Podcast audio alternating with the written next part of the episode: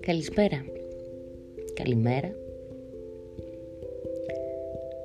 Επειδή μου αρέσει να μιλάω και επειδή ξεκίνησα αυτά τα podcast για κάποιο λόγο προφανώς εσωτερικό κυρίως θα έλεγα έσπαγα το κεφάλι μου τι μπορώ να πω μόνη μου τι, να, τι μπορώ να κάθομαι και να λέω ας πούμε σε σε ένα μικρό εδώ πέρα κινητάκι. Οπότε σκέφτηκα ότι επειδή μου αρέσει πάρα πολύ το ASMR και τα τελευταία χρόνια με έχει βοηθήσει πάρα πολύ στον ύπνο μου και γενικά στο να χαλαρώνω και να ηρεμώ κατά τη διάρκεια της μέρας όποτε το έχω ανάγκη σκέφτηκα λοιπόν να να βοηθήσω εντός εισαγωγικών και εγώ με τη σειρά μου κάποιον εκεί έξω που ίσως έχει αϊπνία αυτή τη στιγμή, που έχει πολλά στο μυαλό του και θα ήθελε κάτι να ακούσει για να ξεχαστεί. Ένα παραμυθάκι θα πω, το οποίο πραγματικά είναι από τα πιο αγαπημένα μου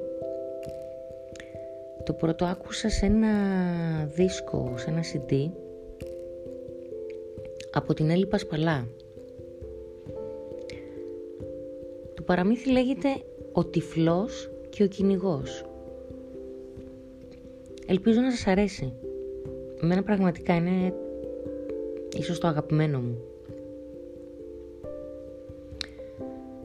Μια φορά και έναν καιρό ήταν ένας τυφλός που ζούσε με την αδελφή του σε μια καλύβα, εκεί που τέλειωνε το δάσος. Ο τυφλός ήταν πολύ έξυπνος. Παρόλο που δεν έβλεπε, έμοιαζε να ξέρει για τον κόσμο πολύ περισσότερα πράγματα από αυτούς που είχαν αετήσια μάτια. Συνήθιζε να κάθεται έξω από την καλύβα του και να μιλά με περαστικούς. Αν είχαν κάποιο πρόβλημα, τον ρωτούσαν τι να κάνουν και τους έδινε πάντα μια καλή συμβουλή. Αν υπήρχαν πράγματα που ήθελαν να μάθουν, τους απαντούσε και όσα τους έλεγε ήταν πάντα σωστά. Οι άνθρωποι κουνούσαν το κεφάλι τους με έκπληξη. «Τυφλέ, πώς γίνεται να είσαι τόσο σοφός» και ο τυφλός χαμογελούσε και έλεγε «Γιατί βλέπω με τα αυτιά μου». Κάποτε η αδελφή του τυφλού ερωτεύτηκε έναν κυνηγό από ένα άλλο χωριό και σύντομα παντρεύτηκαν. Και όταν τελείωσε η γαμήλια τελετή, ο κυνηγός ήρθε για να ζήσει με τη νέα του γυναίκα στην καλύβα. Αλλά ο κυνηγός δεν είχε χρόνο για τον αδελφό της γυναίκας του. «Τι αξία έχει ένας άνθρωπος που δεν βλέπει», έλεγε. Και η γυναίκα του απαντούσε κι όμως άνδρα μου, ξέρει περισσότερα για τον κόσμο από αυτούς που βλέπουν. Ο κυνηγός τότε γελούσε. Χαχα, τι μπορεί να ξέρει ένας τυφλός που ζει στο σκοτάδι. Κάθε μέρα ο κυνηγός πήγαινε στο δάσος με παγίδες, ακόντια και βέλη. Και κάθε βράδυ που γύριζε στο χωριό, ο τυφλός του έλεγε «Σε παρακαλώ, αύριο άφησε με να έρθω μαζί σου για κυνήγι στο δάσος. Αλλά ο κυνηγός κουνούσε το κεφάλι. Τι αξία έχει ένας που δεν βλέπει. Και περνούσαν οι μέρες, οι εβδομάδες και οι μήνες και κάθε βράδυ ο τυφλός έλεγε «Σε παρακαλώ, άσε με να έρθω για κυνήγι αύριο». Και κάθε βράδυ ο κυνηγός κουνούσε το κεφάλι. Αλλά ένα βράδυ ο κυνηγός είχε κέφια.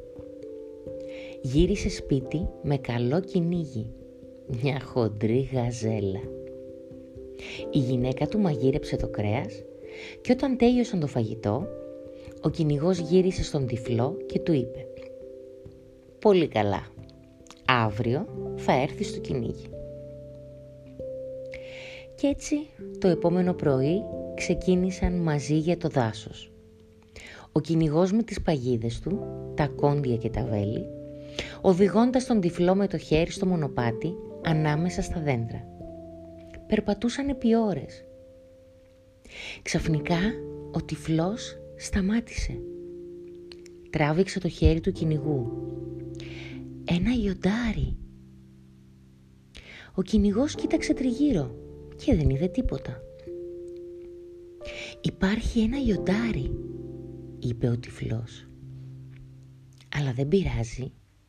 Έχει φάει και κοιμάται βαθιά. Δεν θα μας πειράξει».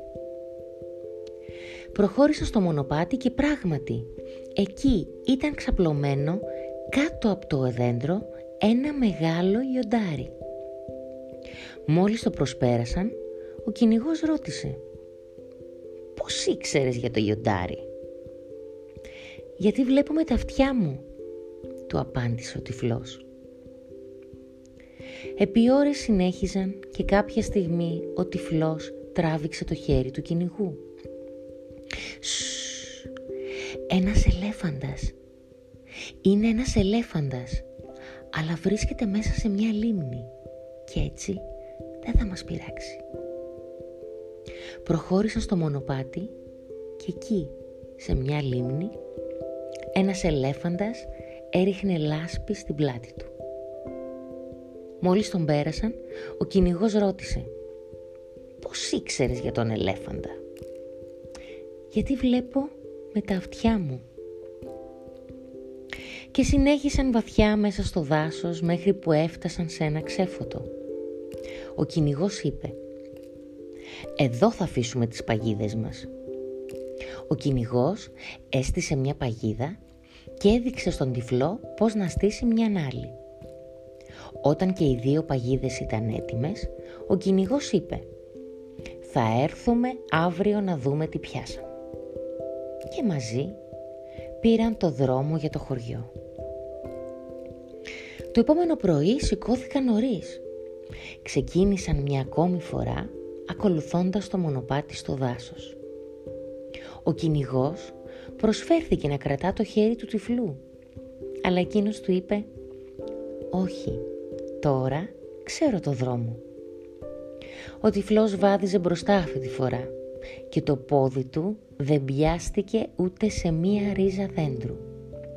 Δεν έχασε ούτε μία στροφή.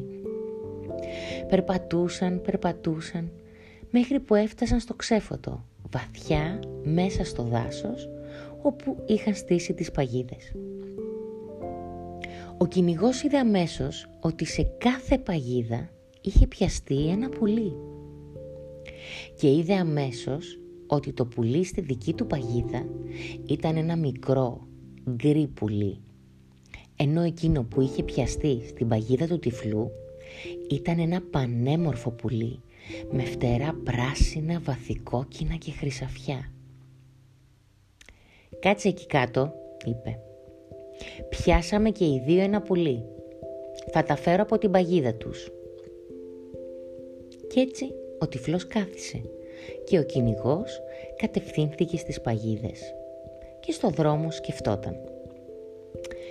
Ένας που δεν βλέπει δεν θα καταλάβει τη διαφορά. Κι έτσι έδωσε στον τυφλό το μικρό γκρι πουλί και εκείνος κράτησε για τον εαυτό του το όμορφο πουλί με τα πράσινα βαθικόκινα χρυσαφένια φτερά.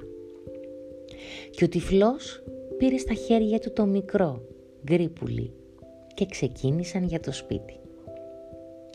Περπατούσαν, περπατούσαν και κάποια στιγμή ο κυνηγός είπε «Αν είσαι τόσο έξυπνος και βλέπεις με τα αυτιά σου, απάντησέ μου σε τούτο» γιατί υπάρχει τόσος θυμός και μίσος στον κόσμο.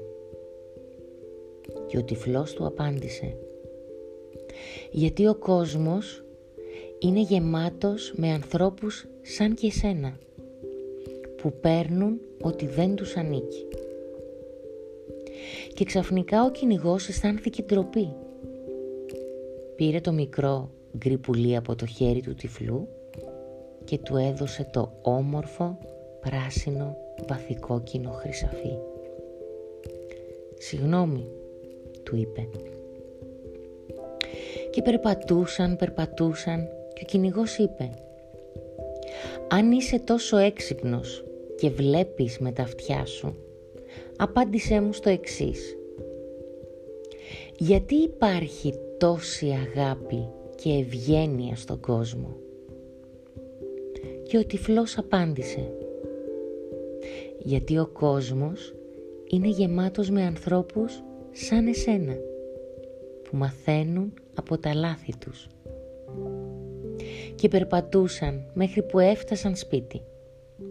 Και από εκείνη την ημέρα, αν ο κυνηγός άκουγε κάποιον να ρωτά «Τυφλέ, πώς γίνεται να είσαι τόσο σοφός» έβαζε το χέρι του γύρω από τους ώμους του τυφλού και έλεγε γιατί βλέπει με τα αυτιά του και ακούει με την καρδιά του. Ελπίζω να σας άρεσε.